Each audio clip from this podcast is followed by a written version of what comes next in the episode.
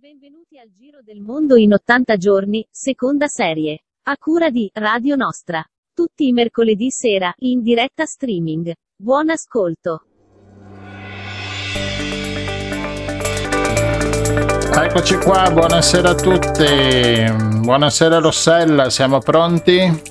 Buonasera Gianluigi, pronti? La pronti per volare. Oggi è, oggi è l'insegna del 2-2-22 e quindi siamo in due a preparare a presentare il programma, tutto torna. Tutto torna, vedi, i numeri servono a far sì che il circolo dopo chiuda la sua, la sua corsa. E, va bene, va bene così. Sì. Quattordicesima puntata, andiamo subito col primo brano che eh, è un brano, questa sera sentiremo tutti i brani della canzone tradizionale veneziana perché poi alla fine parleremo anche della canzone, mm, l'interpretazione sulle canzoni mm, veneziane. Andiamo prima col primo brano, Monica Giori con Dirindai. A primavera viene se poine, e colista comincia e temporai in mar si muove l'acqua senza fine, come l'amor che non si ferma mai. L'amore il viene, il va e il gira il mondo, il passa al porto senza navigare, il passa al porto senza andare a fondo. L'amore viene, il va e il gira il mondo,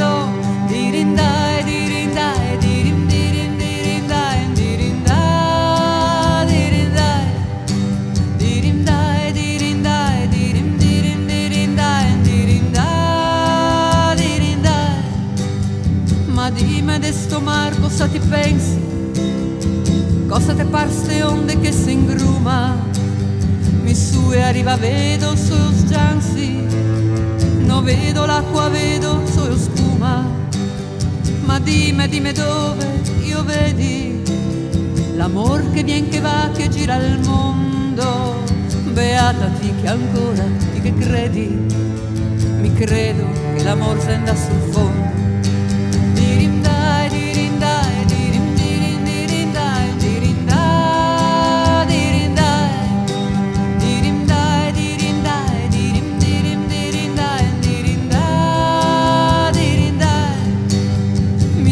quando passa un vaporetto, te viene l'affanno e a pressione te cresce.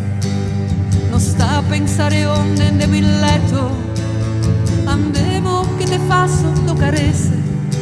Sta bon, sta bon che viene e se poine, e coli sta comincia e temporai.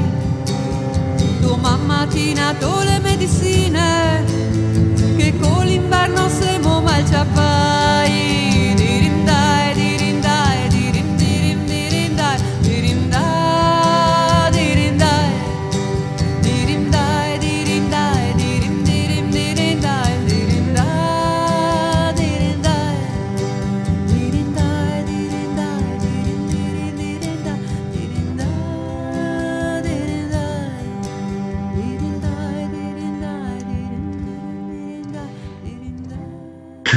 Dirindai, Monica Giori qui a Radio Nostra e Radio Nostra con la nostra mongolfiera questa sera fa un po' freddino Rossella. Io direi che di non viaggiare tanto in stiamo giro. Nei paraggi. Stiamo nei paraggi, stiamo qui sopra la, la laguna. E con noi su sopra la laguna qui a Venezia chi incontriamo Rossella? Abbiamo con noi di nuovo, lo ringraziamo molto per essere tornato con noi, il professor Fabio Pranovi che insegna ecologia all'Università Ca' Foscari di Venezia, un dipartimento che non sto a dire perché è un dipartimento internazionale lunghissimo. E stasera, buonasera professore, intanto grazie buonasera, per essere Buonasera, buonasera professore. Buonasera. Allora, noi abbiamo incontrato uh, un paio di parole che ci hanno molto incuriosito e che adesso la invitiamo a illustrare, e cioè biosfera e delle località che sono riserva della biosfera e mm, veramente sono cose che si sentono poco e quindi eravamo molto curiosi. Sì, beh, allora le riserve della biosfera sono una, un'iniziativa dell'UNESCO, eh, nascono all'inizio degli anni 70 ancora eh, con un'idea appunto di eh, mettere in relazione la protezione ambientale con eh, però la presenza diciamo antropica e anche lo sviluppo delle comunità locali. E l'idea il nome meglio appunto deriva dal, dal concetto di biosfera, quindi diciamo dal, dall'intero pianeta che viene visto come un, un'unica entità eh, in grado appunto anche di autoregolarsi secondo, secondo alcune, alcune, ipotesi, alcune teorie. E, e, appunto da questo, da questo, concetto nasce ehm, appunto il programma delle, delle riserve della biosfera UNESCO che è volto a tutelare appunto sia il patrimonio naturalistico che anche il patrimonio culturale di alcune zone particolari del, del pianeta. E, e, quindi appunto vengono istituite su autocandidatura praticamente delle, delle zone che hanno le eh, caratteristiche per poter entrare a far parte di, queste, di questa rete.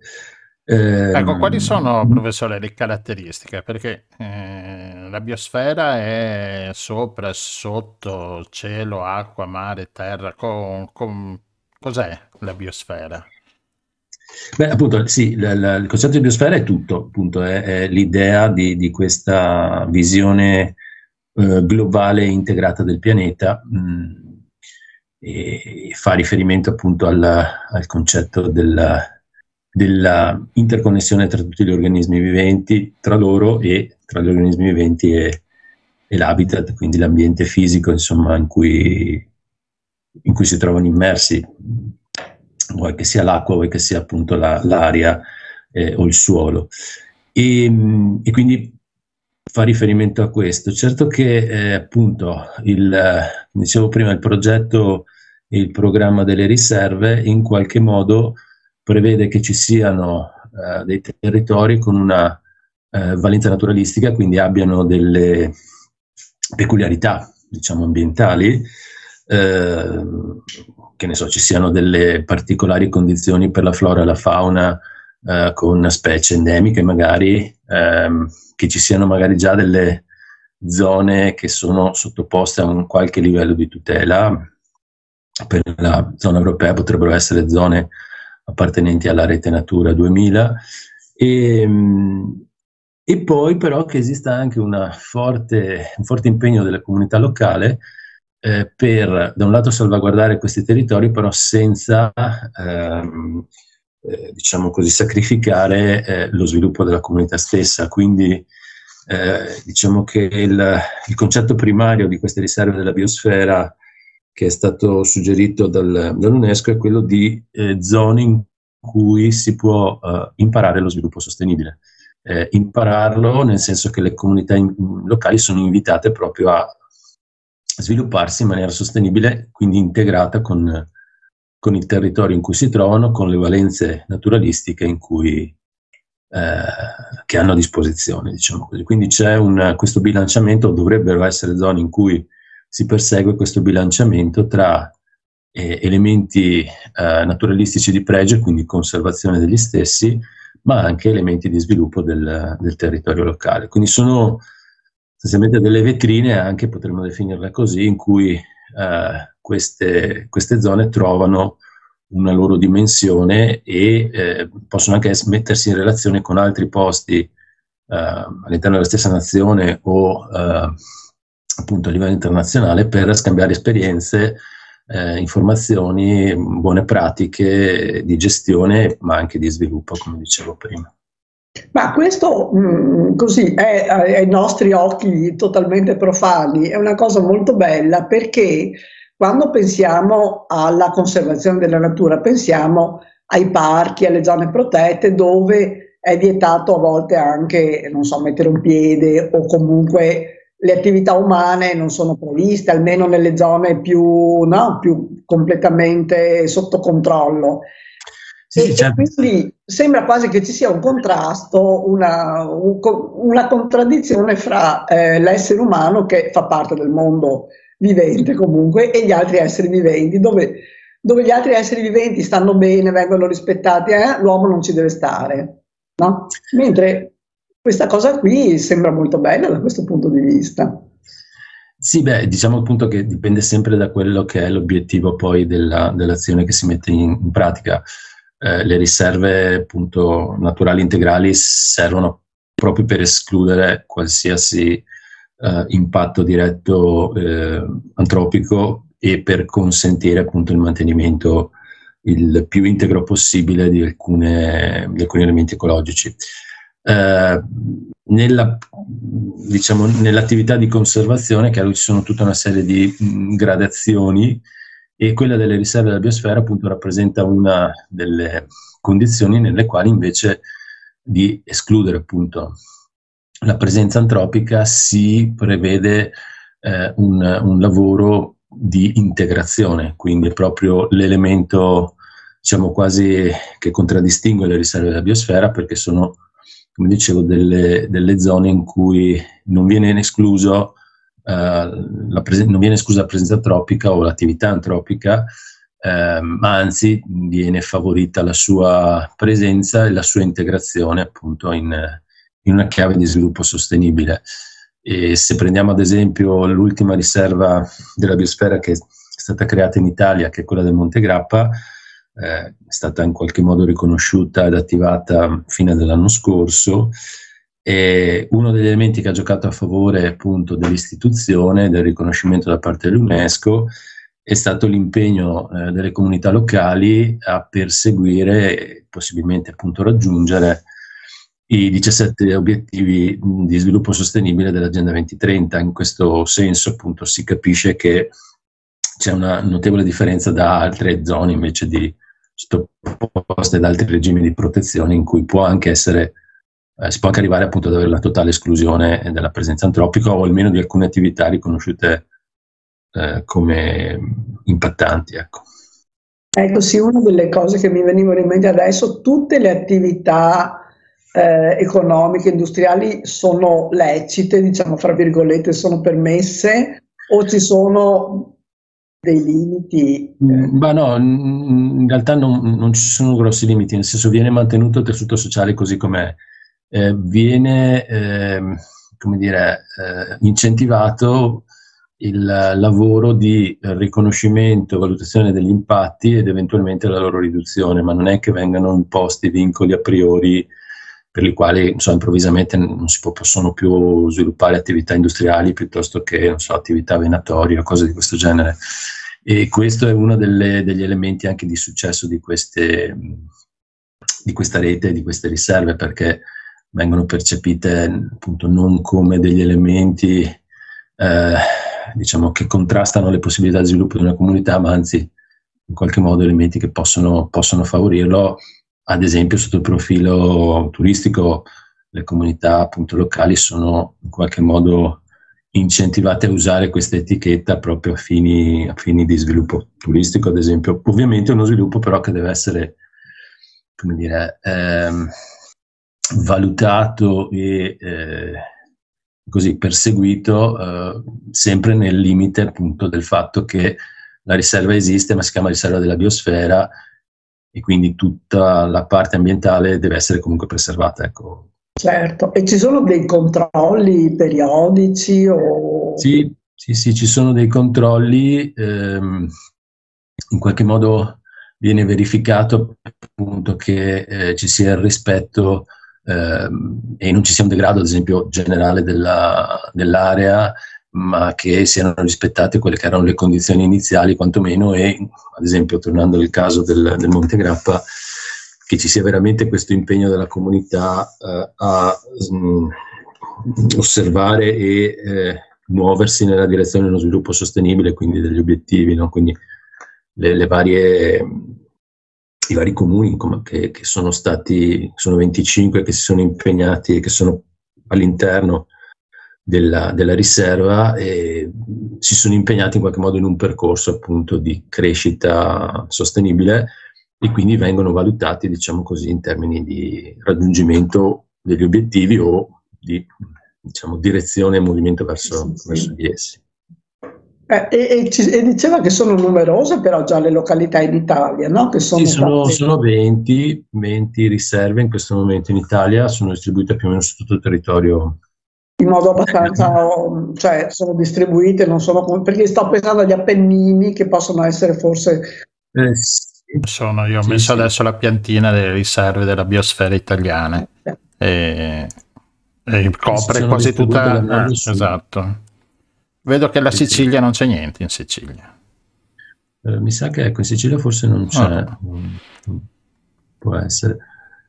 E, ehm, ecco, diciamo che a livello mondiale sono più di 720, mi sembra qualcosa del genere, e sono appunto distribuite in vari, in vari paesi. Ce ne sono alcune addirittura che sono ehm, che comprendono più nazioni e quindi anche qui eh, l'idea che c'è dietro è come dire, far sì che queste nazioni che hanno ovviamente delle, delle, linee di confine, insomma, in qualche modo cominciano a ragionare come una collaborazione, quindi il confine in qualche modo sparisca. Ecco. Che bello, questo sarebbe bello in generale. Le popolazioni che ci, che ci vivono diciamo, a due lati sono ovviamente invitate a, a, a collaborare e non a sentirsi divise da un qualsiasi confine geopolitico. Ecco. E ovviamente l'UNESCO lavora molto su questi aspetti, non essendo un, un ente di, con, a scopi prevalentemente conservazionistici, anche se poi alla fine insomma fa un sacco di iniziative di questo genere. Certo. E chissà se anche i nostri litorali qui possono ambire un giorno a, a far parte della riserva della biosfera. Ma potrebbe essere una, una bella sfida, eh, bisognerebbe rassicurare che, dire, che, alcune pressioni, in particolare quella turistica, vengano gestite in maniera un po' diversa. Beh, sui litorali possiamo dire però, ad esempio, che abbiamo eh, tutta una serie di eh, aree che sono già soggette a... Sì, a rete Natura 2000. Mm. Esatto, sono, sono all'interno della rete Natura 2000 Ehm, la laguna di Venezia è lo stesso, è tutta soggetta a particolari, a particolari livelli di protezione. Chiaro, stiamo parlando di eh, aree altamente antropizzate, altamente dedicate e utilizzate ad esempio a scopi turistici, quindi in qualche modo sì, la, la sfida aumenta di livello insomma, e di complessità.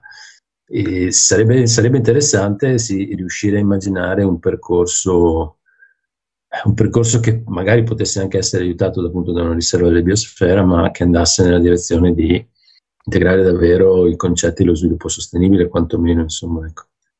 Eh, temo che qui il discorso sul turismo sostenibile sia un discorso gigantesco e, e, che è anche difficile da affrontare per le singole località, per le singole amministrazioni, perché comunque eh, purtroppo o per fortuna, insomma, vabbè, eh, garantisce benessere, garantisce eh, lavoro, quindi è molto difficile. Però questo discorso della biosfera mi sembra molto bello perché non va appunto a bloccare no? delle aree, va a invitare a, a uno sviluppo che però così sia un po' più consapevole, un po' più in armonia con, uh, con quello che ci circonda, con, con l'ambiente che ci ospita. Sì, sì, beh, l'idea è l'integrazione no? tra elementi sociali, attività umane e, eh, ambiente. Sì, diciamo che non è sicuramente un qualcosa che si applica a contesti estremamente dire, sottoposti a pressioni anche di tipo proprio quasi di monocultura come quello del turismo, insomma, ecco lì sì, lì, lì, ci sono parecchi aspetti di criticità. Chiaro, abbiamo tutti gli elementi positivi, ma al contempo abbiamo anche tutti, tutti gli elementi negativi messi proprio insieme sullo stesso tavolo. Ad esempio, in Laguna, no, quello che abbiamo visto noi in Laguna di Venezia è che durante il lockdown ehm, davvero tutte le attività anche appunto l'attività di pesca, insomma, eh, sono, sono così strettamente correlate al turismo che l'assenza dei turisti ha fatto sì eh, che alcune attività di pesca siano quasi completamente azzerate. E non solo perché appunto c'era il lockdown, perché la cosa è continuata anche dopo, nel momento in cui usciti dal lockdown comunque non c'erano i turisti a Venezia, non c'era richiesta di eh, prodotto ittico da parte della ristorazione ad esempio e, e quindi grossa difficoltà dell'attività di pesca insomma. Quindi quello è il, è rischio maggiore, cioè abbiamo un solo elemento di, di, di, dire, che fa da traino economico e con tutti i rischi. Certo, certo. La monocultura è sempre abbastanza, no? Eh sì, è sempre critica, bisognerebbe diversificare il più possibile. Questo è quello che ci insegna appunto anche l'ecologia, insomma, in qualche modo. È la diversità, è la biodiversità quello che, certo. che vince. Io vorrei approfittare del professore per chiederle Um, ultimamente, infatti, c'è stata questa esplosione no, del vulcano Tonga nel, nell'Oceano Pacifico. Ehm, ecco, un'eruzione di, questo, di questa portata qua eh, crea ovviamente anche delle difficoltà, no? Anche questo, mh, mm, cosa, cosa, combina, cosa, cosa, che disturbi crea la biosfera locale là di quel posto, di quella zona?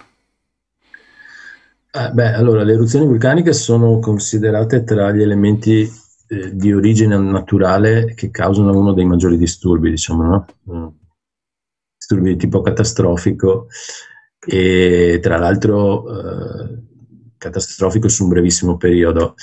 E diciamo che l'elemento sostanziale di, dopo un'eruzione di questo tipo è, è che intorno al vulcano eh, sparisce qualsiasi forma di vita sostanzialmente.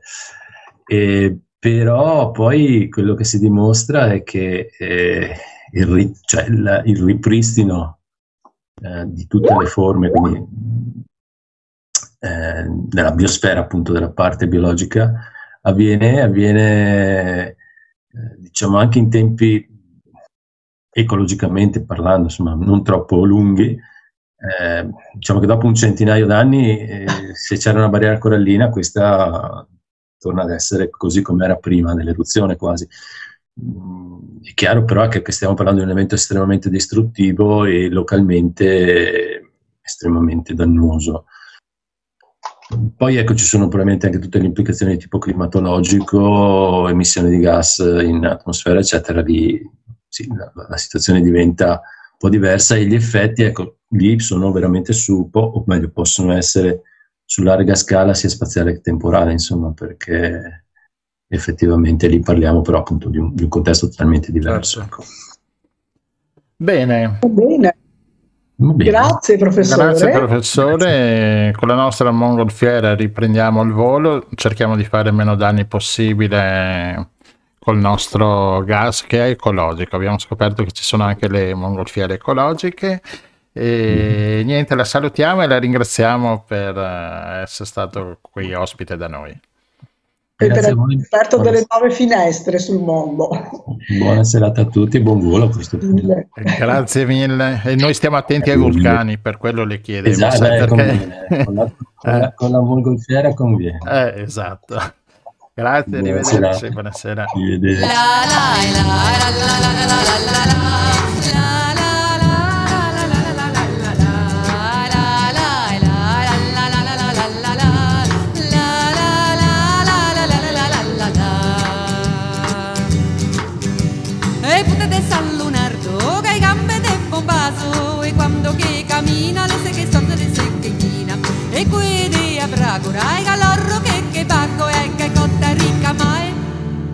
I marineri che cappagai la la la la la la la la la la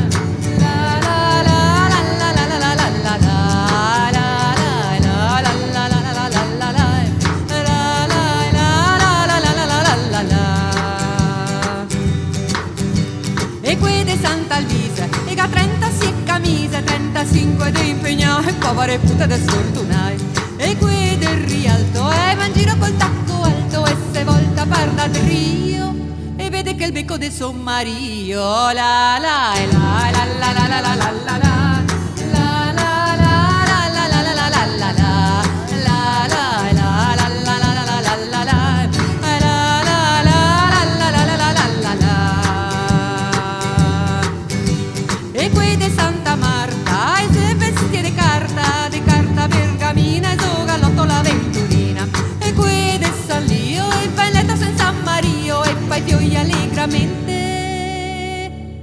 Mario non che dice niente la la e la la la la la la la la la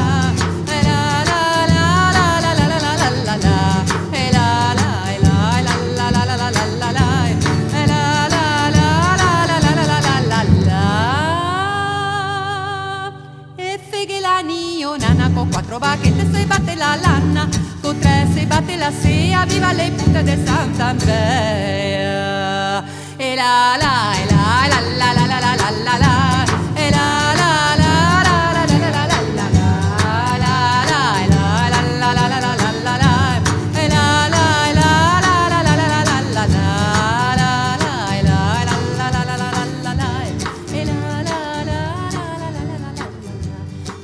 Eccoci qua, ringraziamo Monica Giori con le putte e passiamo con la nostra monogolfiana, stiamo qua lo stesso sopra la laguna, tanto è un tiro di schioppo, vediamo anche in fondo Padova e a Padova chi troviamo, Rossella?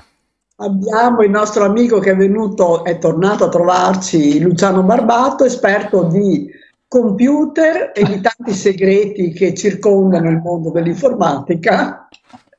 E in effetti noi stando qua sopra col nostro, col nostro pallone aerostatico riusciamo anche a controllare certe, certe cose e quindi nel nostro programma è difficile che qualche hacker si, si intacchi all'interno del programma.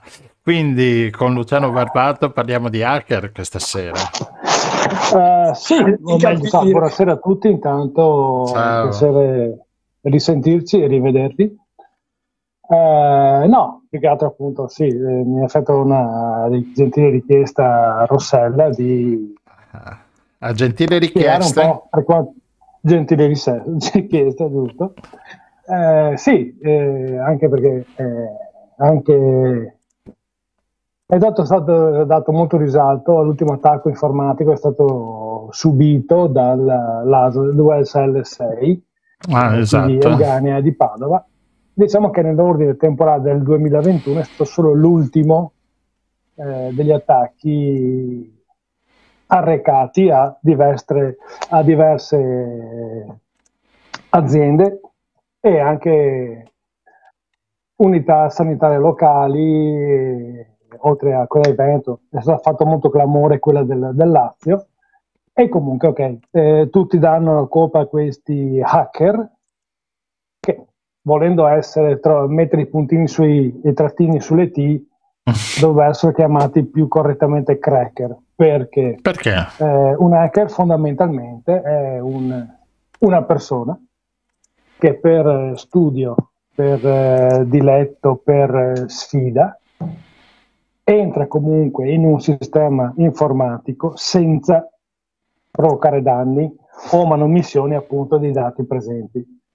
Un cracker viceversa fa il contrario, quindi entra in maniera illegittima, illegale e crea grossi problemi. Non pensiamo all'immaginario collettivo che sia il solito ragazzino con gli occhiali, classico nerd, eh, che come fanno vedere nei film, dammi 5 minuti e sono dentro, eh, sia una cosa così facile da entrare. Dietro queste organizzazioni non si nasconde, ripeto, un ragazzino, per quanto eh, secondo l'immaginario cinematografico, sì. ma proprio una serie di organizzazioni criminali che prima di entrare in un uh, sistema informatico uh, compiono un'indagine, fanno degli studi, si chiama anche ingegneria uh, criminale, chiamiamola così No, veramente devono prima studiare per bene il loro obiettivo, studiare la possibilità di entrare o meno e dopodiché, dopo questione anche di mesi, riescono ad accedere. Sicuramente lo smart working ha facilitato eh, il lavoro di queste organizzazioni criminali, perché non tutti a casa utilizzano eh, gli strumenti più adatti per eh, avere una connessione protetta tra il proprio PC e il server a cui vanno a collegarsi l'azienda oppure dell'amministrazione pubblica. Spesso, come caso appunto del... In pratica si chiamano gli, antivi- del, gli antivirus oppure c'è qualcosa anche di più? No, non è solo antivirus. Uh. Diciamo che se io utilizzo il mio computer o il computer diciamo aziendale per connettermi al proprio server aziendale, che sia appunto una banca, un'azienda, una, una, un'azienda sanitaria o una ditta, per esempio, so, di trasporti, eh, posso guardare a casa, la connessione deve essere cifrata tramite una VPN, insomma, Virtual Private Network. Praticamente il mio computer e il server aziendale a cui mi collego viene creata una rete privata, una specie di tunnel cosiddetto, in cui i dati viaggiano lì dentro senza possibilità di essere, in teoria, eh, anzi praticamente, essere intercettati o comunque eh, cadere in mani estranee. Questo però se io utilizzo questi strumenti. Se io per esempio stesso computer di lavoro aziendale lo utilizzo per andare a vedere, che so, eh, i siti di scommesse oppure a fare acquisti online su siti non certificati o comunque faccio un uso improprio, è facile eh, andando a visitare siti non, non proprio cioè, istituzionali, diciamo così, essere soggetto a cliccare alla, come dico io, viva il parroco, uh-huh. eh, il banner piuttosto che il pop-up e spesso potrebbero anche essere inseriti nel mio, nel mio PC appunto degli strumenti, dei cavalli di Troia, chiamiamoli così, che possono dare un accesso a persone estranee appunto alla, alla mia organizzazione. Okay. Il cavallo di Troia permette poi di accedere all'interno di questo mio server aziendale e fare appunto danni, che adesso vediamo un attimino cosa è successo. Per esempio, ho guardato nei giorni scorsi eh, il sito clusit.it. Clusit.it non fa altro che eh, stilare un report annuale sulle eh, principali attacchi informatici capitati in tutto il mondo. Solamente eh, distinguendoli punto per zone. La zona più colpita solamente sempre la parte americana, intorno al 46% degli attacchi mm. dello scorso anno sono stati appunto causati in Stati Uniti e nel continente americano. È aumentato moltissimo la minaccia e gli attacchi nel continente europeo, passando da un 15 a un 25%, quindi un, un aumento quasi del doppio, e soprattutto il tipo di attacco un attacco che ha un grosso impatto, chiamato critico, è arrivato quasi al 49%, perciò attacchi che hanno eh, lasciato danni molto molto pesanti all'interno delle aziende o perlomeno del sito stato, o perlomeno dell'azienda che è stata collega, colpita e, e nei vari tipi di tipi di attacco. E c'è soprattutto il, il famoso attacco tramite malware, non è altro che un sistema, un programma, diciamo così molto, molto semplicemente, che va fatto che infettare e bloccare i sistemi in modo da crittografarli. Questo viene chiamato anche ransomware, da ransom riscatto, quindi per ritornare in, in possesso dei propri dati viene pagato un riscatto a queste organizzazioni criminali. Naturalmente non con bonifico, non certo. con eh, post pay o altri, ma tramite solitamente a valuta cripta, eh, criptovaluta, esatto. in Bitcoin. Mm. Tanto per fare un esempio, eh, lo scorso anno, a maggio, è stato eh, attaccato il Colonial Pipeline, non è altro che un gasdotto lungo 5.500 miglia, quindi circa 8.000 km, che trasporta carburante tra Texas e New York. In questo caso sono stati fermati 8.000 e fischia chilometri di oleodotti. Avevano chiesto un, un riscatto, la colonia pipeline si è rifiutata di pagare il riscatto, ma subiva talmente perdite economiche che alla fine hanno pagato 75 bitcoin, vali 5 milioni di dollari come, come riscatto, tanto per fare un esempio, molto più vicino a casa nostra, Luxottica, mm. sempre a settembre anche loro hanno avuto un ransomware. Dicono che non hanno pagato nessun tipo di riscatto, anche se i dati sono stati rubati, quelli soprattutto relativi al mercato sudafricano. E Beh, comunque... Dimmi. Sì, no, appunto, volevo chiedere questo discorso dei dati, che ti rubano i dati. Sto pensando sì. alla, a quello che è successo all'ULS eh, Padovana. Sì, eh, esatto. Anche alla Beh, regione del Sì, sì. E, e, che dati possono, oltre al nome, il cognome, magari le malattie, cioè che dati possono essere, essere utili a, ad altri? Cioè, non, beh, non vedo... Che, beh, oltre alle cartelle cliniche, i dati comunque sono la più grande fonte di, di, di, eh, di sì, ma di, no, sì, certo, loro che dicono per... esponiamo i dati, cioè mm, più che, mm, più che altro magari li vendono i dati a, a chi, a aziende, altre cose potrebbero. Certo, anche perché io con un nome, cognome, dati di nascita posso crearmi per esempio il mio codice fiscale. Con il mio codice fiscale posso aprirmi un conto corrente. Mm. Con il mio codice fiscale posso andare in banca e, e chiedere un prestito okay, un finanziamento. Certo. Magari, okay, magari, c'è anche la copia della carta d'identità su queste cartelle. Quindi... Sono comunque documenti che possono essere venduti. Mm, Questo mm, è poco certo. Naturalmente poi per quanto riguarda le aziende, tipo non so, eh, leggevo, mi sono preso nota, uh, JBS, impresa brasiliana di macellazione, lavora carne nel mondo, mangio pollo, maiale, bla bla bla bla, eh, ha affermato di aver pagato un riscatto di 11 milioni di bitcoin. Caspita. Appunto perché perdeva un sacco di, di... Era fermo con la produzione, quindi ha scelto il male minore. Naturalmente questo, eh, soprattutto nel caso del, eh, della regione Lazio, anche i backup erano stati compromessi da questo attacco.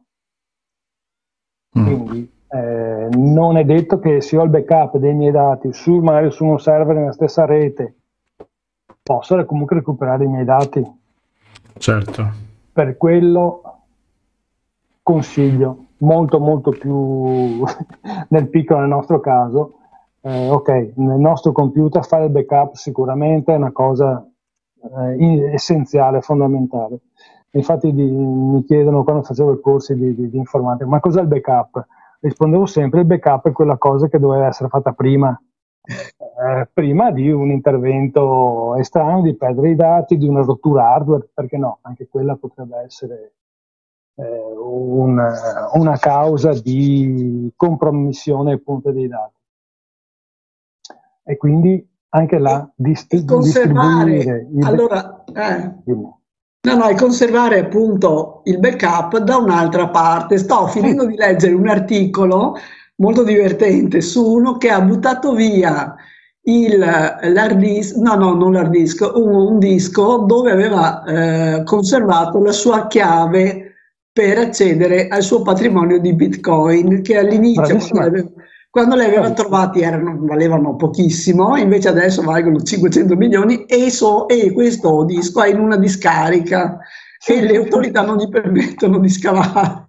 No, no, niente, niente di più facile, niente di più facile, insomma, eh, che capitano queste cose perché eh, ragazzi, eh, il Bitcoin non è appunto un portafoglio che metti in tasca, il Bitcoin eh, è una moneta, una criptomoneta cosiddetto, che appunto ha bisogno di un codice per accedere al mio portafoglio, eh, come, come, fosse, non so, il codice, il PIN o il PUC della banca, però lungo 25 caratteri almeno, diciamo. Sì, e soprattutto con, le, con, la crescita che ha avuto il Bitcoin in questi ultimi anni, diamine, eh, altro che, però, che gli viene la scarica del, disco, poi dice eh, lui dice, in realtà dice, in generale tengo tutto fuori dal computer, fuori dal cloud, eh?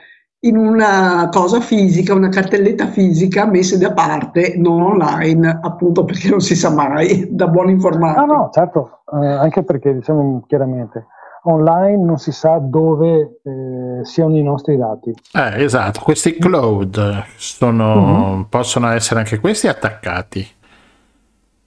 Eh, sì, soprattutto se io utente utilizzo la stessa password per tutti quanti i servizi. Quindi uso la stessa ba- password per accedere alla banca, per accedere alla mia casella di posta elettronica, per accedere al disco remoto, eh, Google Drive piuttosto che Dropbox, tanto per citare i più, i più comuni.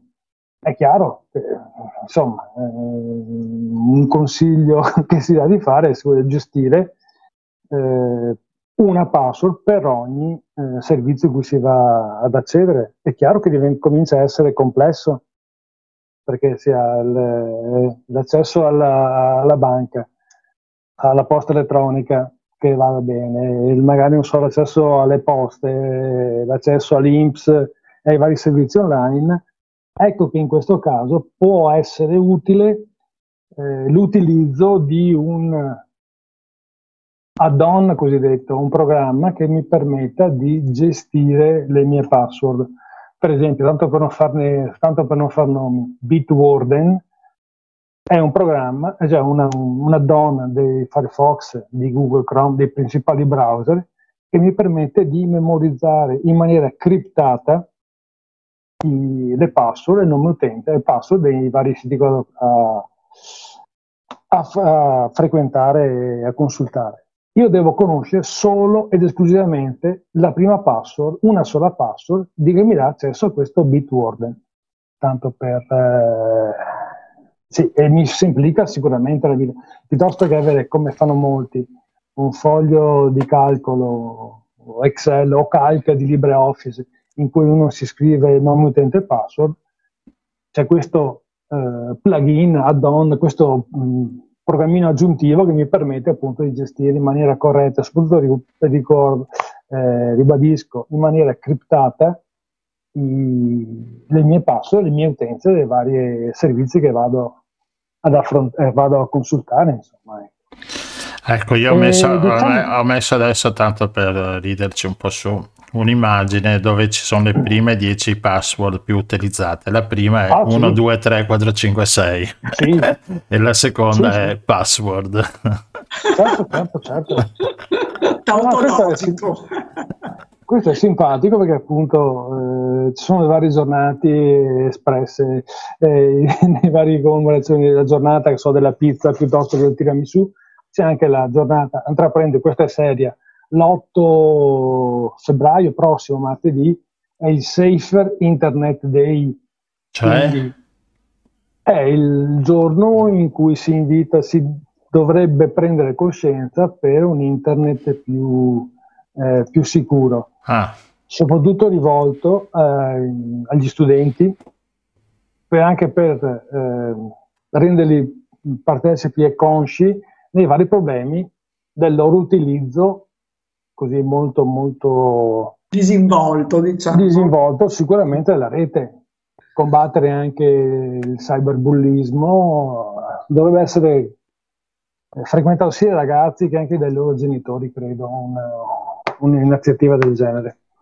E sì. Tanto per dire comunque, il problema grosso, cioè il punto, il punto principale di, di debolezza di un sistema informatico eh, utilizzo un acronimo PEBCAC, nel senso che Problems Exist Between Chair and Keyboard, cioè i problemi esistono tra la sedia e la tastiera. Oh. E ci siamo noi utenti in mezzo lì, quindi il problema del sicurezza informatica sicuramente c'è una nerd debole che siamo noi utenti, ecco che non siamo abbastanza... Ascolta Luciano, ma questi eh, crimini informatici poi è difficilissimo scoprire i responsabili sì. o si scoprono? No, no, anche perché poi eh, solitamente, eh, come fanno vedere per esempio nei film, eh, la chiamata rimbalza in vari posti del mondo, non so, dal Sudafrica passa in Russia, va in Corea, poi va in, so, in Botswana, ecco perché utilizzano strumenti quelli chiamati anche proxy server, che sono altro che so- server che nascondono le varie eh, le loro identità, utilizzando soprattutto rete Tor cosiddetta, che è strato, cioè una rete fatta a strati di come le cipolle. Infatti il simbolo del Tor, eh, la rete Tor è una cipolla. Si nascondono sotto vari strati, cambiando continuamente indirizzi, cambiando continuamente identità, magari utilizzando una delle identità a cui hanno rubato eh, i documenti o i dati in, in, una loro scorribanda informatica e sicuramente è molto molto difficile farlo. Ah, anche, anche perché, mm. come insegnava Giovanni Falcone, seguire i soldi in questo caso è praticamente impossibile. Ecco, sì, giusto. E anche perché se si muovono fra vari paesi diventa ancora più complicato no? per eh, le varie forze di, che, che, indagano, cioè dovrebbe esserci sì. un accordo. Eh. Allora, ogni tanto capita di sentire che è stata sgominata la banda XYZ, però sicuramente sono eh, dice, gocce nel mare. E soprattutto vengono utilizzati altri hacker, di quelli buoni, cosiddetti white hat, che collaborano con le forze dell'ordine, che conoscono meglio di, di noi, sicuramente conoscono gli strumenti che un criminale può utilizzare per fare queste incursioni, diciamo. Quindi la cosa più semplice al momento sembra quella di eh, cercare di essere, di lavorare più in sicurezza, no? di offrire sì, meno il essere, fianco. Mm. Essere consapevoli che i nostri dati possono essere rubati continuamente. Eh, io posso avere, come dico sempre, la miglior ricetta della, cioè, tiramisù più buono al mondo, diciamo, che per me può essere importante, per un altro non può fregare nulla.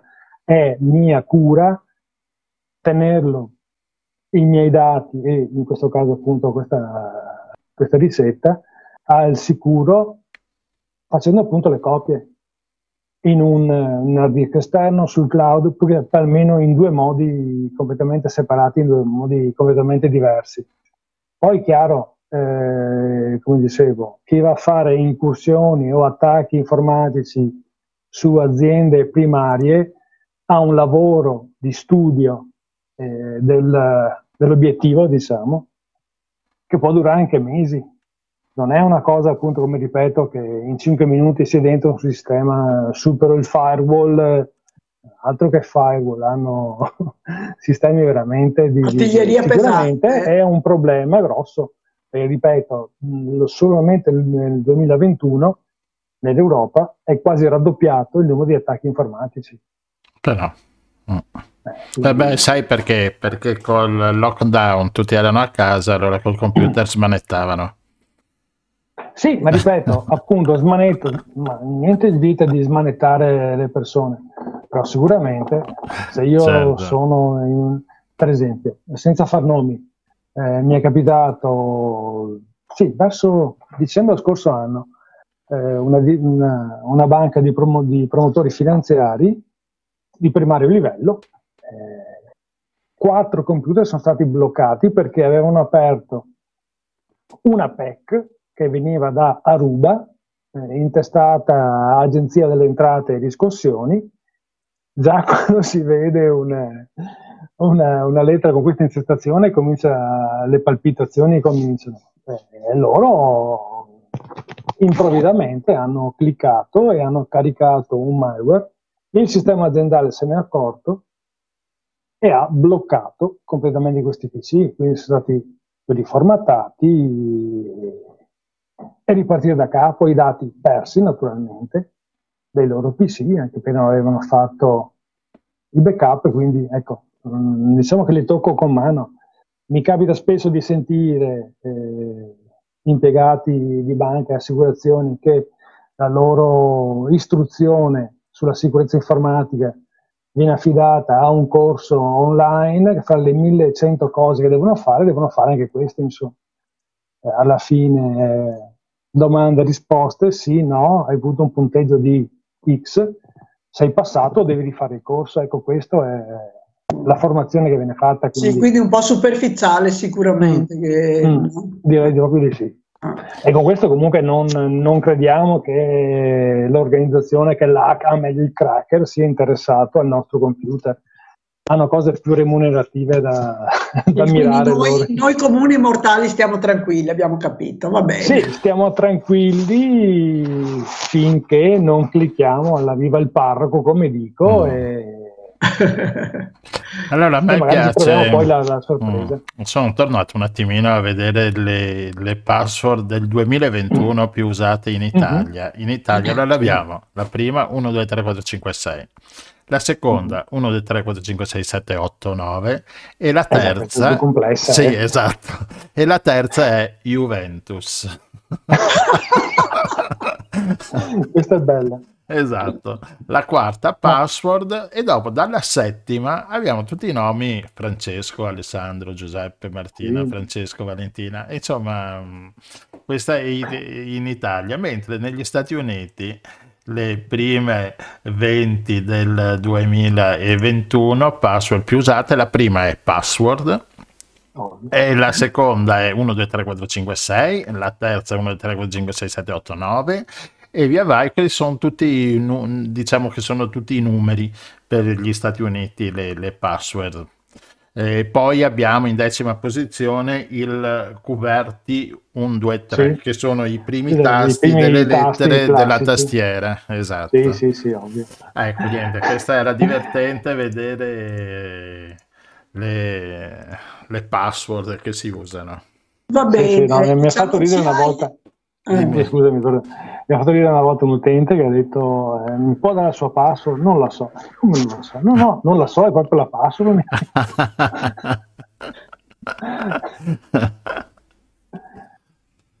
ecco, dai. No, niente, comunque, mh, concludendo, eh, sì, sicuramente non avremo i nostri, eh, i nostri computer attaccati, però sicuramente un ransomware può capitarci e magari perdere le foto, che so, di famiglia, le foto delle vacanze, magari le foto dei figli, come è capitato a mio fratello che ha perso non so quanti, quanti giga di, di, di, fotografie, può sempre essere sgradevole, insomma, come sorpresa. Quindi eh, cerchiamo di essere consapevoli che eh, la fregatura è sempre dietro l'angolo. A noi sta eh, di avere tutti i, me- i mezzi per, per bypassare queste fregature, insomma, dai. Certo. Va bene Luciano. Spero di essere stato... Come al solito ci hai parlato altro, di cose un po' inquietanti. no, dai. No, Insomma, perché noi essere... facciamo finta di essere disinvolti sui bitcoin. In realtà io non ho capito assolutamente cosa voglia dire, però... No, questo che va a eh, come si dice a, min- eh, dice mine, eh, a scavare questi bitcoin Mining, sì. ma che cavolo cioè vabbè non importa ce lo spiegherai un'altra volta un'altra volta dai via mi fa piacere aver fatto il ministro del terrore Antonio Albanese caspita Resta con noi perché eh, in ascolto perché abbiamo una cosa che io so che ti interessa. Oh, eh. certo, certo sì, caspita, eh. con vero piacere. Stasera restiamo nei paraggi ma con cose molto molto varie. Sì. Ok, grazie mille Luciano. Grazie a voi, buona serata alla prossima. Ciao, ciao. ciao saluti.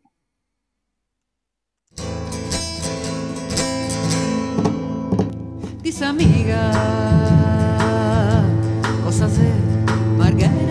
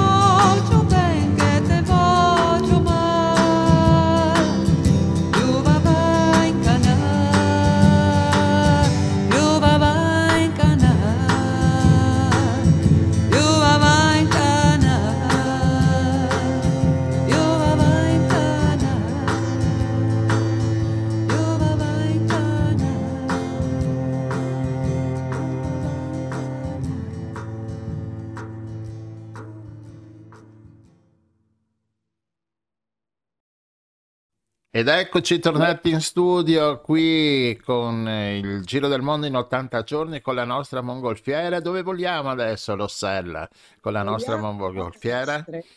A Mestre? A Mestre, vicino. Torniamo sì. vicino a casa. Ecco. E, e chi... E... Sì, chi abbiamo con noi, che monta con noi nella nostra mongolfiera? Abbiamo un insegnante di Tai Chi, eh, Antonio Pugliese, che fa parte eh, di una scuola abbastanza antica, insomma, che ha una tradizione, che si chiama Centro Ricerche di Tai Chi. Casomai dopo eh, Antonio, se ha voglia di spendere anche due parole sul fondatore, perché insomma è una persona che, è una persona che ha, credo, dato molto e anche ha creato insomma delle, delle cose.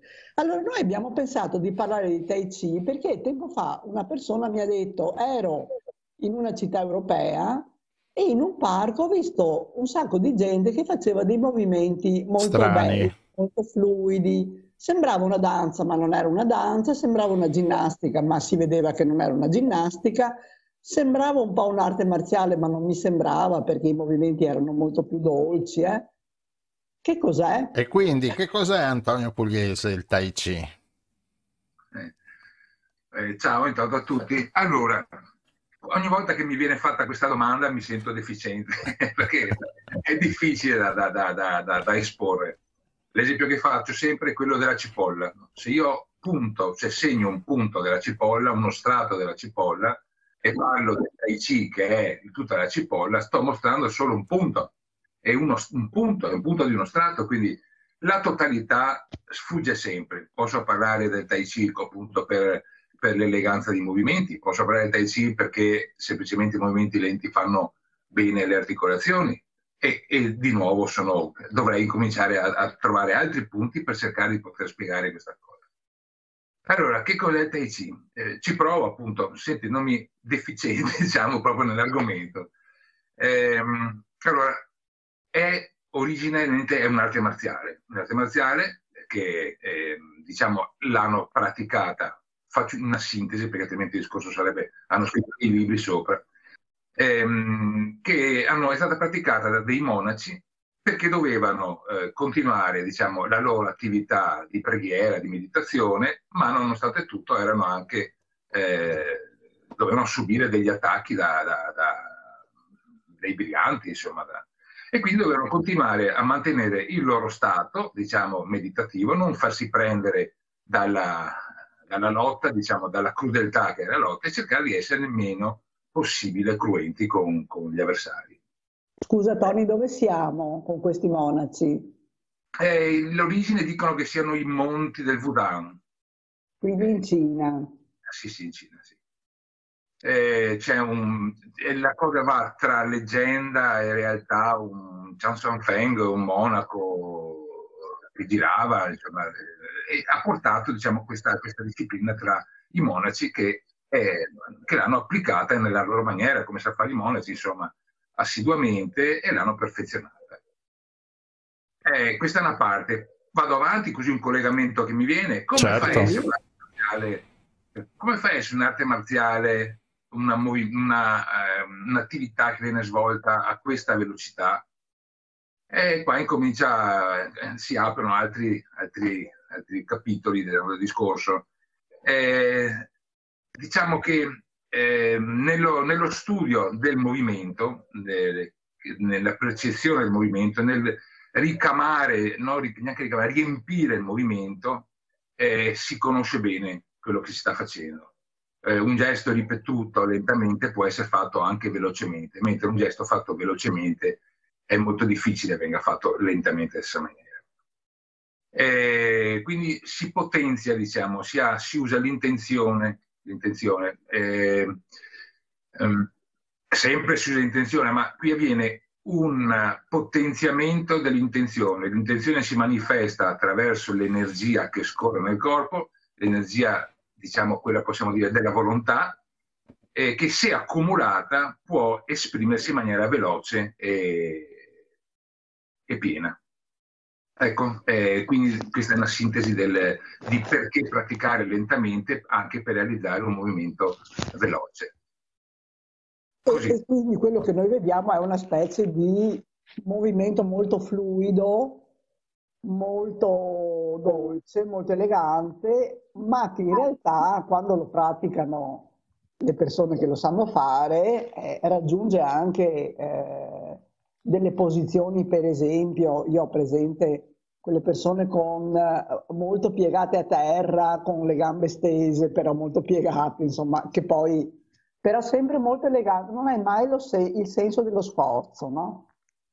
Della fatica. Sì, diciamo che viene studiata questa cosa che è, eh, che è fondamentale, che sarebbe eh, l'energia interna.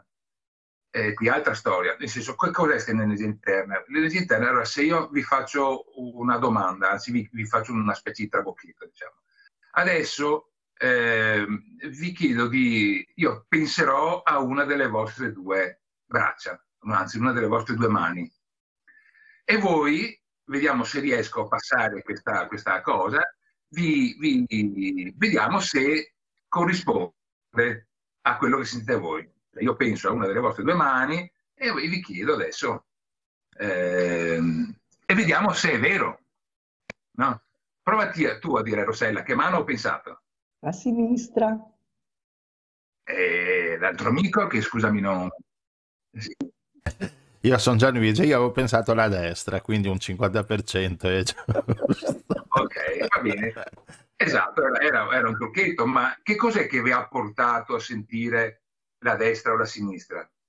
Eh, boh, il mm. pensiero tuo, cioè tu che ci hai ricordato le mani e quindi noi ci siamo, abbiamo pensato alle mani. Esatto, la vostra attenzione sarà andata sull'articolazione che probabilmente era più interessata in quel momento all'azione o che è più facile per voi collegare alla mente, però l'avete portata lì e avete sentito l'articolazione. Sì, sì. Ecco, questa qui è l'energia. Mm. Quindi è possibile fare di tutto il corpo, di sentire tutto il corpo come eh, come avete fatto voi, cioè sentirlo nella maniera più piena che, che, che, che sentite, insomma. Quindi la domanda, scusami Rossella, era... mi sono un po' perso subito. La domanda era che guardando chi lo sa fare molto bene non hai mai il senso di una fatica Esatto. Mentre in, in, altre attività fisiche, diciamo, hai un senso della fatica che questi atleti stanno facendo, certo, mentre ci hai il senso di un fluire morbido, eh, armonico. Sì, allora, il, mm, il fluire armonico, dunque dobbiamo fare dei passi indietro, che ha a che fare con questo eh, simbolo qui, che non so se conoscete il, il Tao, chiamato anche il Tai Chi, cioè le due polarità, questo è, è, più complesso diciamo, ma è disposto in due parti principalmente, no? che se colorate una potrebbe essere bianca e una nera, sono due specie di feti, no? Sì, sì, sì. Ecco. E, um, allora, il movimento del Tai Chi si, um, viene creato dall'ascolto di queste due forze. Se le due forze sono uguali, si sta fermi se eh, c'è più peso da una parte, incomincia, cioè lo squilibrio è l'inizio del movimento. Diciamo la perfezione sarebbe la stabilità. Eh, quindi questo non dovrebbe essere neanche fatto così, dovrebbe essere fatto a metà, ma mm, la mm. stabilità corrisponderebbe alla morte, diciamo. Mentre la vita è l'imperfezione, diciamo, le, cioè lo srotolarsi, lo, l'evolversi dei due elementi, del pieno e del vuoto, in, del maschio, femmina, soprattutto quelle cose lì che sapete che eh, distinguono la, la, tradizione, diciamo, dei, dei taoisti o del taoismo. Allora, il corpo eh, si trova appunto appoggiato sui due piedi. Se sto al centro avrò un 50% di forza, ma se mi rilasso verso sinistra, un piede si svuota, una gamba si svuota e l'altra si riempie. Attraverso questa cosa qua è possibile farla continuativamente eh, travasando continuamente il peso da un piede all'altro, rilassando il corpo naturalmente e fluendo nel movimento. È questo che rende il movimento armonioso, come si dice, come le onde del mare, mm. okay? che possono essere anche brusche nel, suo, nel loro manifestarsi, possono scagliarsi contro gli scogli in maniera violenta, ma il moto, diciamo, è sempre quello. Si scarica e si ricarica va e viene, dal vuoto va il pieno, dal pieno va il vuoto. E questo crea appunto la, l'armoniosità e la costanza, diciamo, eh, del movimento. L'armoniosità è anche l'esercizio fisico, perché eh, di, di, fatto c'è anche un esercizio fisico, no? Su... Sì, diciamo che ehm, si impara a fare sempre meno fatica nel Tai Chi, a dire la verità. Eh, però eh, per imparare a fare sempre meno fatica bisogna conoscere che cos'è la fatica. Mm. Quindi molte volte ci si trova a lavorare sulle gambe per poter riconoscere, perché molte volte siamo un po' insensibili del, di, di, questo, di, di, questi pesi eh, e facciamo degli sforzi inutili. Ecco, diciamo che il Tai Chi ha questa, questa mh, mm, possibilità, quindi ci fa fare eh, dei movimenti, sì, io dico sempre che ci si può rilassare su due gambe che sono forti, altrimenti non posso rilassarmi, non posso, non mi fido delle mie gambe. Mm. E dopodiché posso incominciare a ridurre veramente la, la, tensione muscolare al minimo, al fine di far sì che appunto i movimenti non siano scattosi, ma siano fluidi. Eh, l'esercizio fisico eh, è importante nel Tai Chi, movimenti, sì, le rotazioni della vita, la colonna, diciamo che mh, dietro al Tai Chi c'è un po' di tutto, ci può essere dentro anche dello yoga per quello che riguarda ehm, l'elasticità della muscolatura dei tendini, per quello che riguarda la, la, eh, la, l'avere o crearsi o, o eh, ritrovarsi con delle articolazioni più libere nei movimenti. Questa qua sarebbe la parte, quella diciamo più fisica, ma sotto avviene questo, questa questione dell'energia e l'energia, ehm, l'esempio che faccio sempre ai miei allievi, eh, nel corpo dovrebbe essere come, l'esempio che faccio è quello, avete presente quelle ampolline, quelli, quei vasetti da, con la neve dentro, i paesaggi mm. di montagna che agitano e vengono fuori tutti i puntini, tutta la neve. Ecco, quello, quello stato lì sarebbe lo stato di salute, quando l'energia è distribuita costantemente e armoniosamente in tutta quanta la superficie.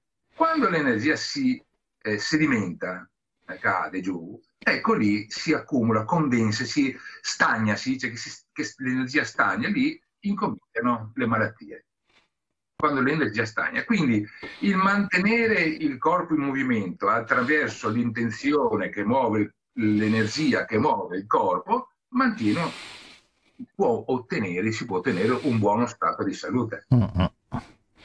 Quindi non è una semplice ginnastica, è un'attività molto più complessa che dà anche molti benefici, Tony. Sì, sì. Eh... Ma benefici provati a livello scientifico, cioè non lo, diciamo, non lo dici tu che insegni Tai Chi e ovviamente ogni eh, persona che insegna qualcosa ritiene che sia una cosa molto bella. Guarda, mi sembra che poco tempo fa sia stato riconosciuto come patrimonio dell'umanità, il Tai Chi.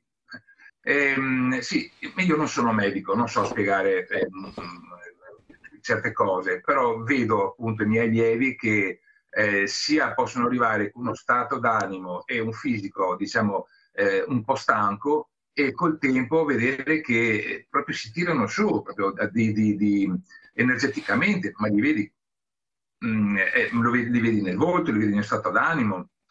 Eh, eh, io so, ho letto delle cose riguardo alla, al cuore, alla, alla, capacità che ha di, di, di, di, migliorare la salute del cuore, però fondamentalmente diciamo che armonizza il corpo, proprio la tendenza a armonizzarlo. Allora, nel tai le prime volte che si comincia, che lo si fa, si, ci si lancia, diciamo, si prova, si copiano delle cose, non si capisce niente proprio pochi. Comincia a far tai chi non sa cosa andrà veramente a fare non è difficile che possa può essere affascinato dai gesti o dall'insegnante o dal gruppo, eh, il fatto di stare in compagnia, ma non sa veramente cosa si rivelerà alla sua esperienza. E, e, appunto, le, e, quindi le persone incominciano in questa maniera qua, poi si trovano a, eh, avvantaggiate sotto certi punti di vista, sotto il punto di vista de, della calma, della serenità.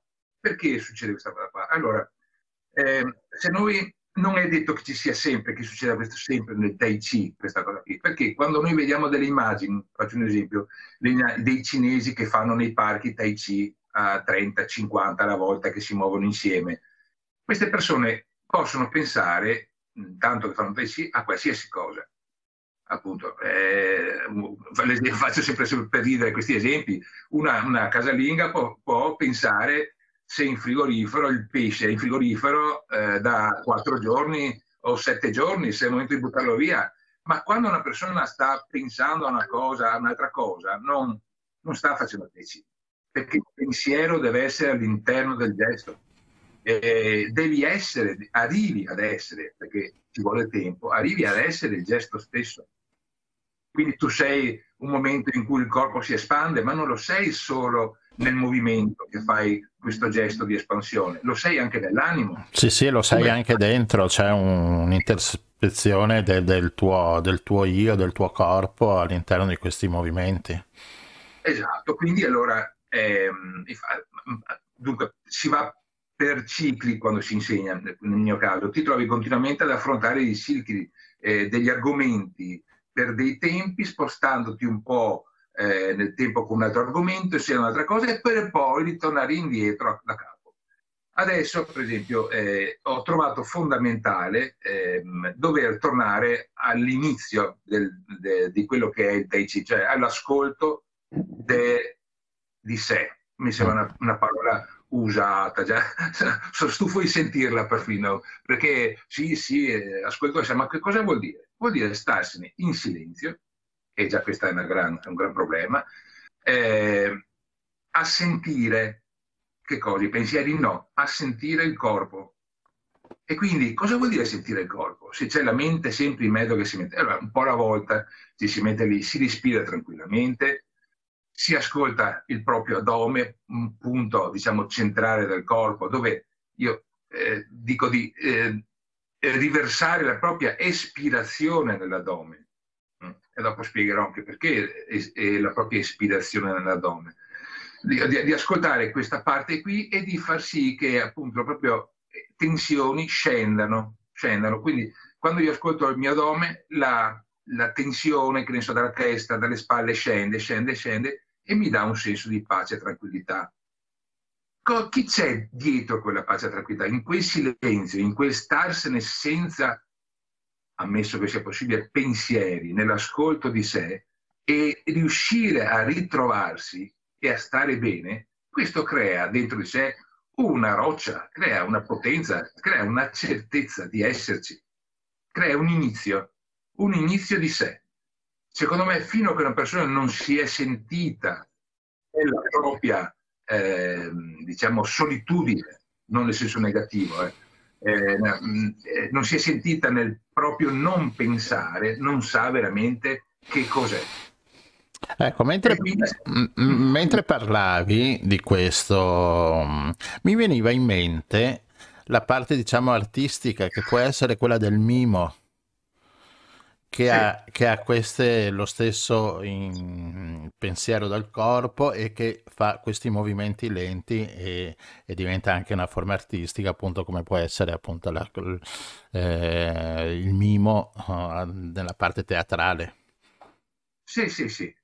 Ci può essere qualcosa di questa qui, sì, di questa qui. Solo che, ehm, diciamo, il Tai Chi, eh, fondandosi su questa base della eh, dello scorrere dell'energia ha bisogno sempre di movimenti circolari, mai spigolosi, diciamo. L'energia deve scorrere, deve fluire. Quando esiste, quando si forma un angolo nel corpo, un braccio troppo chiuso, lì l'energia è come se fosse un tubetto di plastica, certo. quelli per, eh, per giardinaggio. Se tu lo pieghi non passa più l'acqua. E qui, il tao, e qui il Tao che è tondo, con, con tutte esatto. le sue... Il Tao è tondo e tutte quante le giunture sono rotonde, certo. no? ci permettono determinati movimenti, la colonna e via. Ci sono tante sfere, eh, potrebbe essere visto il corpo, e questo disegno qua qualcosa lo ricorda, tante sfere dentro una sfera. Quindi mm. muovendo la sfera centrale, se l'energia scorre, il corpo è rilassato, l'energia scorre in tutto il corpo.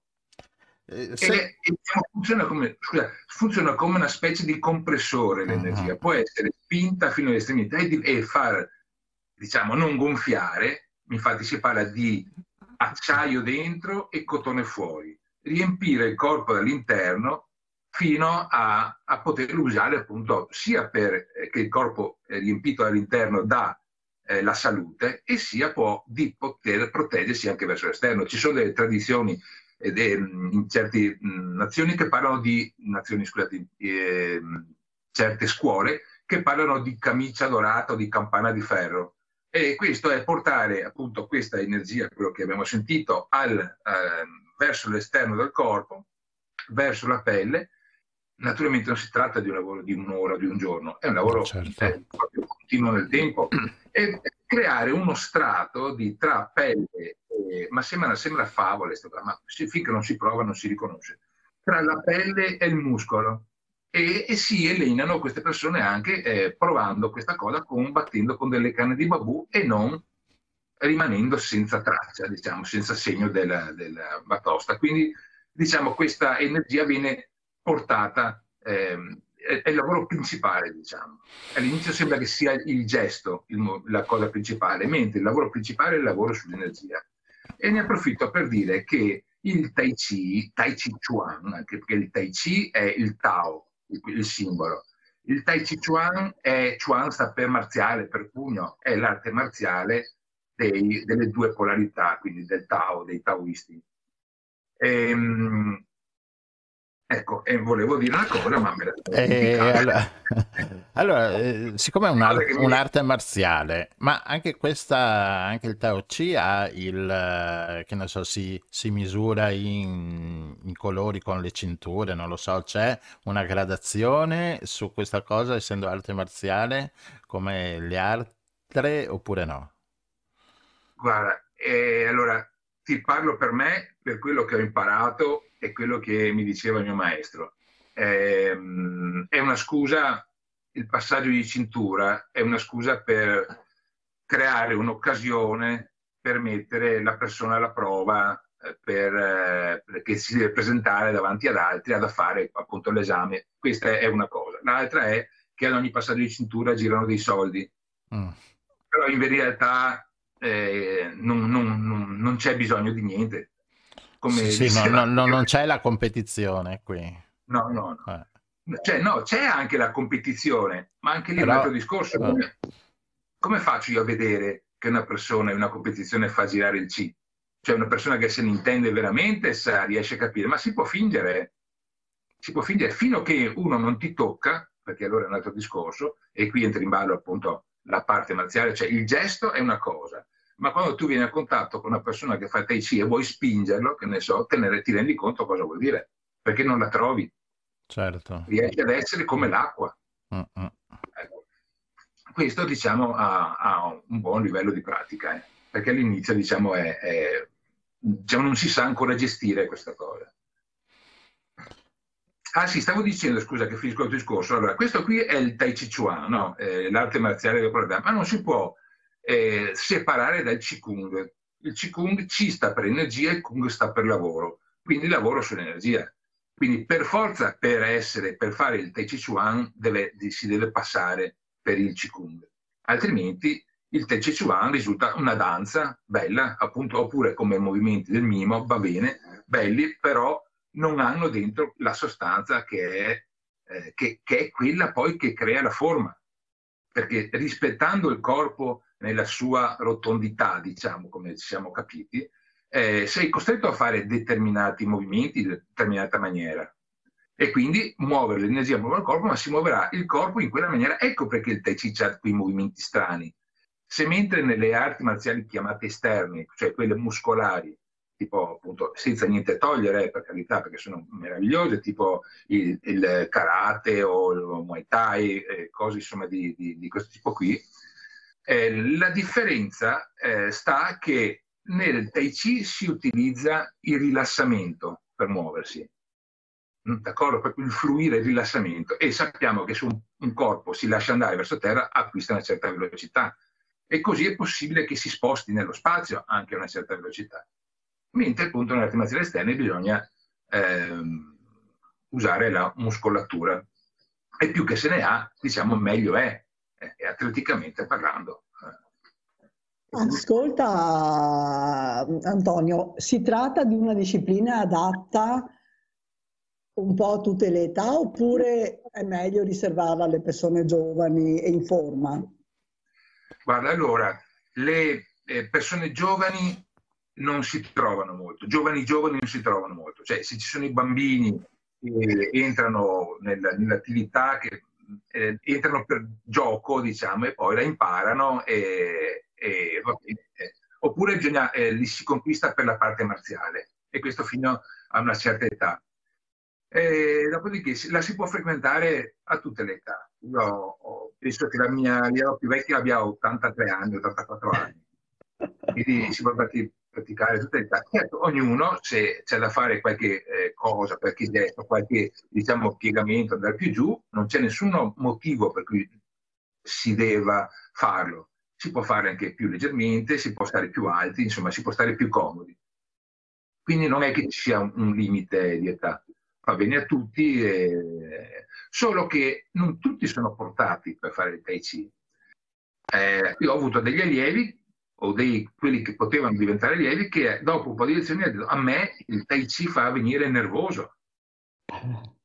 E quindi perché? Ma non era colpa del Tai Chi, era che la persona non sapeva stare tranquilla a fare delle cose che la fermassero lì, ad ascoltarsi. Quindi ecco che entrava in un'agitazione perché è difficile stare davanti a se stessi, accettando la propria imperfezione. E... Diciamo anche che all'inizio ci vuole una grande fiducia nell'insegnante, nel senso che non si capisce assolutamente niente, o almeno insomma, l'esperienza di alcuni eh, di noi è stata questa, e per un certo tempo si fanno delle cose senza capirle. Ecco, dopo un po' alla volta si comincia a sentire quello che il maestro o l'insegnante sta dicendo, insomma, in modo un po' più efficace. Ecco. Quindi ci vuole la pazienza, ecco, quello sì, di stare in ascolto, non è così. Sì, sì, Va bene, Antonio, molto interessante, credo che tu ci abbia aperto moltissime eh, finestre così per cui chi ha voglia di approfondire Beh, di, eh, di spazi grandi non ne servono no? quindi potremmo provare anche nella nostra navicella a fare adesso qualche passaggio di, di Tai Chi va bene e una parola veloce sul maestro che ha fondato la scuola e che eh, so insomma che per te è stata una persona molto importante e chi ha avuto la fortuna di conoscerlo ha avuto veramente molta fortuna, credo. Ecco, vuoi dire due parole su Franco? Eh, guarda, quella che mi viene subito è quella grazie. grazie perché non, eh, diciamo, mi ha aperto un mondo, anzi mi ha aperto il mondo, perché eh, attraverso questa cosa ho potuto, questa arte, ho potuto conoscere eh, conoscermi e conoscere gli altri. Eh, sembra, sembra tutte quante parole già sentite, come già, mi sento un po' sciocco, diciamo, però io la gratitudine è la cosa, la cosa più, più, più grande che sento. E niente, Franco, Franco Mescola, che è appunto il mio maestro, ehm, diciamo gli ultimi anni eh, gli sono stato incollato proprio eh, a parte che il mio lavoro stava per chiudere, eh, lavoravo il vetro appunto e Murano stava già incominciando a dare i primi segni per via dell'entrata della produzione cinese, aveva fatto uno scambio, i cinesi sono venuti a noi, io sono andato in Cina praticamente. E, ehm, e quindi ho cominciato diciamo, a insegnare il Tai Chi insieme a lui, a andare in giro, a fare seminari, stage, accompagnarlo, facevo prima l'autista, poi l'aiutante, diciamo, e quindi ho potuto vedere tutto quello che poteva essere, dall'approccio con gli allievi al, al sistema, al metodo di insegnamento, a, a vederlo anche come affrontare la, la, stanchezza, perché aveva anche una certa età e i vari momenti più... e si era sempre cavata in maniera... è stato un, un grande, grande, grande esempio. E poi, poi l'ho visto sotto il punto di vista umano in diverse occasioni. E, che mi ha insegnato grandi cose, senza, diciamo, volermi insegnare niente, perché è sempre stato molto, eh, diciamo, delicato in questo, senza imporsi, però mi ha, eh, ho potuto rubare, diciamo, eh, nel senso buono, eh, tante, tante belle cose. Sì, la gratitudine. Grazie per questo ricordo perché veramente credo che sia stata una persona molto speciale. Allora, il Centro Ricerche Tai Chi ha sede a Mestre, corsi di Tai Chi qua nel territorio intorno ce ne sono diversi, ma chi è in altre parti dell'Italia o del mondo non faticherà a trovare eh, qualche bravo insegnante, qualche bravo maestro. Ci sono poi varie scuole, ma adesso non affrontiamo questo discorso. E, e, niente, che dire, che vale veramente la pena di incontrare questa, questa disciplina perché credo che abbia molto da darci. Adesso Antonio ci ha dato una breve esemplificazione di quanto sia un lavoro profondo e che ci può arricchire veramente molto. Sì, diciamo che crea un centro. Se fosse, ci fosse bisogno, crea un centro dentro se stessi che secondo me, soprattutto di questi tempi, è una cosa che veramente ce n'è tanto, tanto bisogno. Certo. Bene. Grazie Antonio. Grazie Antonio e buon Tai Chi a tutti, si può dire. grazie a voi, grazie di questa opportunità che mi date di potermi spiegare. Grazie. Buon Tai Chi. È il primo furto da me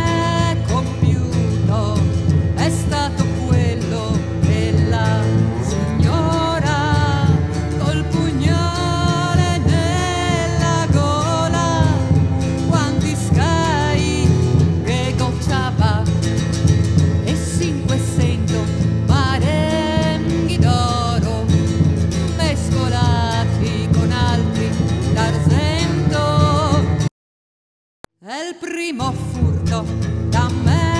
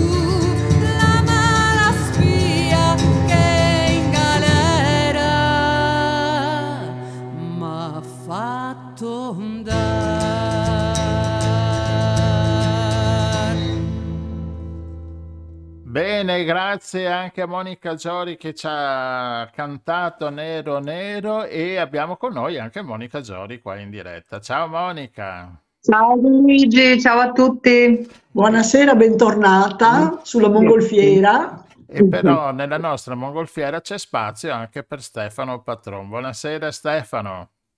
Ciao a tutti, ciao. Come ti, tro- come ti trovi su questa nostra mongolfiera?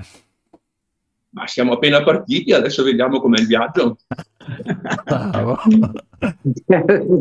Ecco, abbiamo chiamato ovviamente Monica Giori, cantante veneziana, e Stefano Patron per parlare un po' di questa canzone veneziana che Ultimamente no, siamo, mm, si, si sente poco eh, e lo stesso anche nella stessa Venezia si sente poco cantare mm, la canzone veneziana, sia quella tradizionale che anche eh, cantanti, autori che cantano brani nuovi, insomma, no? I- il problema, il problema quale può, può essere, Stefano? Ma eh, sono cambiate le condizioni sociali e questo è il problema. E, sentendo Nero Nero mi è venuta in mente la storia di questa canzone. Eh, noi abbiamo la prima registrazione che è stata fatta di questo canto, che è stato eseguito da Luisa Ronchini, eh, primi anni 70, 1972 mi sembra, in una osteria veneziana e eh, con un registratore così di fortuna, diciamo, e veniva cantata da due signore, due donne. Ora, io vengo da Pianiga, sono nato a Pianiga, e una donna in osteria in campagna non si era mai vista, non si è mai vista per tanti anni, per tanto tempo. A Venezia c'era questa libertà, questo, le donne godevano di una libertà che in altre parti non c'erano e cantavano e trasmettevano oralmente eh, questi canti. Nero Nero, Luisa Ronchini l'ha trovato in una vecchia osteria veneziana e l'ha raccolto lì. Eh, spegnendosi questa esigenza di esprimersi, di dare voce a, a, alle proprie propri sentimenti, a quello che si vive, si è spenta anche la tradizione orale e quindi la canzone mm. è diventata una cosa diversa. Esatto. Monica, tu sei una delle ultime ormai che, che canta canzoni veneziane. E penso di sì, penso di sì e, e, e mi dispiace molto perché certe canzoni sono Già il, dialetto è fantastico, il dialetto è un po' come l'inglese, no? il dialetto, avendo queste parole un po' corte, tronche, ti, ti permette anche di cantare canzoni molto ritmate, molto ritmiche, eh, che, cose che con il canto l'italiano non si può fare. Quindi è molto più ricco anche di, di, di, di musicalità, secondo me, si possono, si, possono, si possono, fare canzoni diverse mm, usando il dialetto. E, ehm, sì, purtroppo, purtroppo ultimamente, a parte cose, beh, pittura fresca sì, sono quelli esatto. che hanno esatto. fatto quelli nuovi e continua a mm. Scardi, continua, continua, e sono anche abbastanza originali, hanno dei, dei testi interessanti, no? poi per il resto per il resto, boh, per il resto un po' sparendo mm.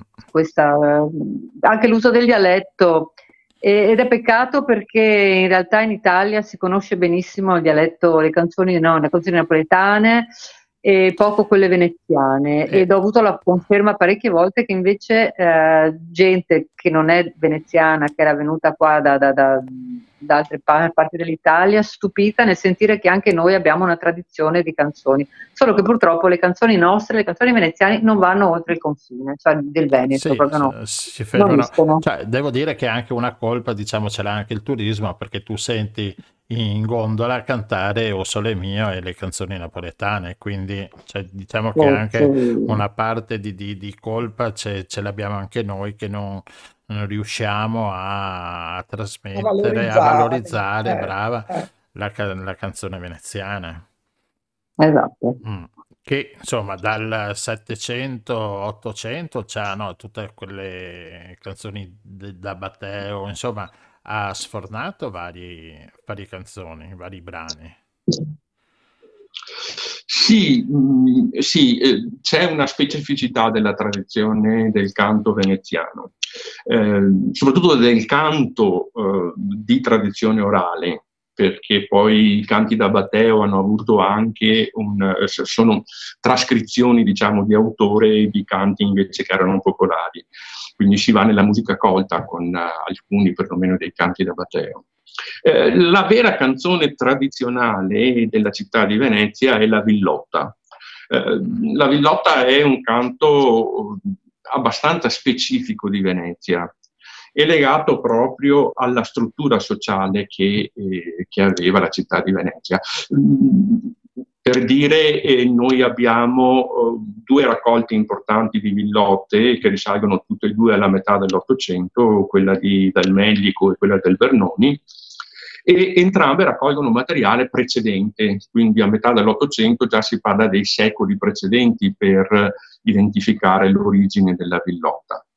Quello che è interessante è che la villotta è un canto che, eh, che al contrario di altri canti che hanno la radice vil, non fa riferimento alla campagna, alla villa, ma eh, ha una sua etimologia specifica perché deriva dalla veglia, eh, in friulano la veglia era la veglia e vegliotte erano le canzoni che si cantavano durante la veglia e quindi in qualche modo le, le, le canzoni che si cantavano durante il fiocco. Eh, le villotte veneziane si sviluppano con caratteristiche proprie che sono quelle di eh, un, sono effettivamente un modo per comunicare, un modo per trasmettere dei messaggi. Eh, se me lo consenti, io certo. leggo due righe della presentazione del medico eh, che dice questo. Allora, le villotte che sono sopravvissute vengono ora cantate a semplice sollazzo delle nostre donne del popolo, massime nelle corti e nei campielli, ove vivono in più comunanza e libertà. Cioè si sviluppa questa forma di canzone perché nei campielli le donne si ritrovavano, c'era una comunanza, potevano stare assieme e una libertà che dalle altre parti non c'erano. Questo consentiva alle donne di trovarsi assieme e di cantare. Eh, le putte, che è un'altra canzone di Monica che avete fatto sentire, è un po' la testimonianza di questo prendersi in giro, scherzare, giocare, di questo gioco tra donne che veniva fatto e che poteva essere fatto solo a Venezia per questa maggiore comunanza e libertà che le donne avevano rispetto al resto d'Italia. Questo faceva sì, eh, ovviamente, che, eh, che poi eh, eh, si sia anche spenta questa tradizione, spegnendosi questa esigenza e ritornando la, la, la, socialità e i rapporti tra le persone eh, res- diventando omogenei rispetto al resto del, del paese. Insomma. Beh, allora questa tradizione Monica la riprende assieme anche al suo gruppo e, e c'è uno spettacolo anche a carnevale con le canzoni veneziane, no? O sbaglio, Monica? Sì, sì, no, certo, stiamo, tra l'altro Stefano ci ha aiutato a buttare giù la sequenza dei pezzi Uh, sì, e lì è interessante perché mh, l'idea è quella comunque di unire il, le canzoni popolari alle canzoni, diciamo, quelle tra virgolette da gondola, no? quindi quelle più moderne, quelle diciamo. Eh, quindi di fare questa unione tra, sì, tra, il canto popolare e le, le, can- le canzoni veneziane. È un, es- un, po' un esperimento perché normalmente la gente o fa il canto popolare o fa, le can- o fa oppure no, can- ci sono i gondolieri, i gondolieri, i cantanti, quelli che cantano solo le canzoni tipo Vecchio sì, Gondolier, sì, sì. Oh, la biondina in gondoletta, no? e che proprio ma- manco conoscono secondo me certi canti della tradizione popolare. E in realtà abbiamo, uni- abbiamo cercato appunto di unire i due generi e vediamo, sicuramente sarà divertente, funziona perché i canti sono comunque belli e vediamo, insomma, sì, sì, noi siamo il Vabbè, 16... allora appunto, esatto, diciamo no. anche un po' di date, il 16 sì, di... Il 16 di febbraio al Candiani, mentre il 26, che è il sabato... A, il sabato grasso, a, diciamo. Sì, siamo al, a Capesaro, sì, al Museo d'Arte Moderna, ah, nel piano, eh, sì, all'ingresso. Okay. All'ingresso. Vabbè, vabbè, 16 e 26 è facile da ricordarsi, mattino, pomeriggio e sera, sai anche eh, Siamo alle 18 al Candiani a Mestre, il 16, uh-huh. mentre a Venezia mi sembra verso il pomeriggio, deve essere pomeriggio, è sabato, vero? Sì, sì esatto. pomeriggio, tre e mezza più o meno. Va bene, ascoltate, vabbè, grazie del, della vostra partecipazione. E... Grazie a te. E niente, ci sentiremo magari il 16, vedo che il 16 è un mercoledì. noi siamo Esatto. in, in trasmissione in diretta, magari ti telefoniamo e così ci canti. Un piccolo assaggio di carnevale veneziano. e, co- e così ci fai la diretta dal Candiani. Va, Molto be- bene. Va bene, Anzi, verrà Stefano, verrà Stefano a fare, a fare, farà il, commenterà, come, come farà il, sì, quindi sa- sarà lui a commentare Entusiasta proprio all'idea. no, perché non vorremmo che lui venisse. lui- no, allora, Ste- chiudendo, dico Stefano, oltre ad essere, un, ad essere uno intellettualmente, intellettualmente evoluto, nel senso che sa tante cose, e è anche un bravo fis- ehm, Musicista, quindi- musicista, esatto, musicista, flautista, e quindi spesso ci accompagna anche lui nei concerti. e- Bene, grazie Gianluigi. Va bene, grazie. Adesso, Complimenti, e vi vedremo all'opera allora. Grazie. e adesso Sarà ci bene. sentiremo o Venezia per concludere un po' il, il discorso. Ciao, grazie. Grazie mille, in bocca al lupo per i vostri impegni. Grazie, ciao ciao ciao ciao. Oh Venezia, tu sei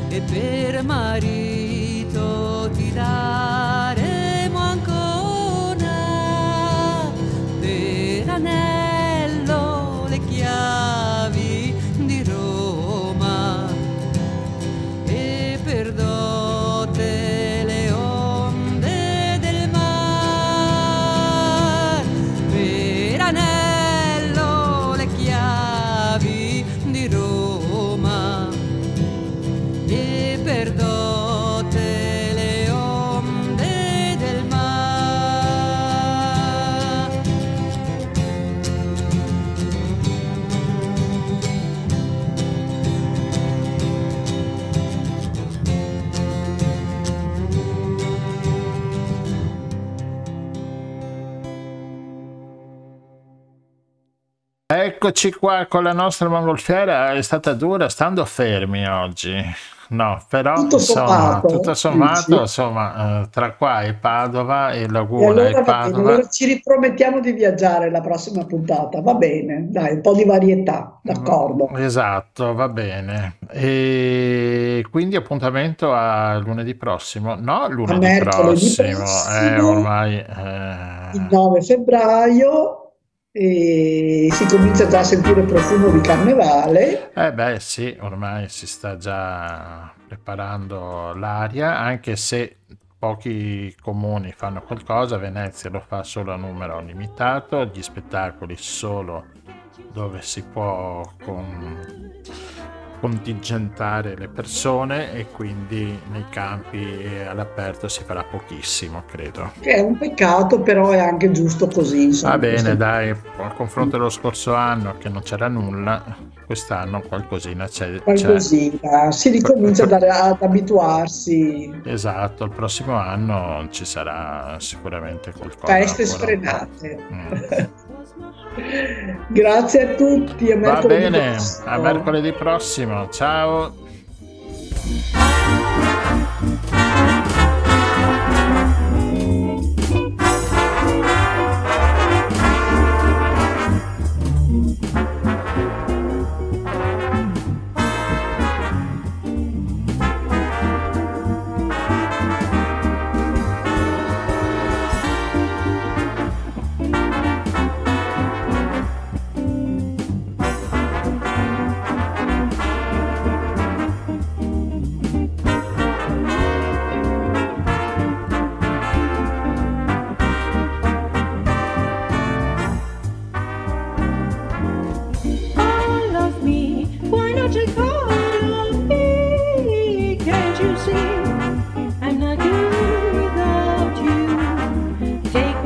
Avete ascoltato Il Giro del Mondo in 80 giorni, seconda serie. A cura di Radio Nostra. Scritto e condotto da Rossella e Gianluigi. Una produzione dell'associazione La Rete. Musica della sigla finale di CCT Band Il programma lo puoi seguire su YouTube, Spotify, Anchor Podcast, Google Podcast, sui social Facebook e Twitter. E sul sito www.radionostra.gindopri.com. A mercoledì prossimo.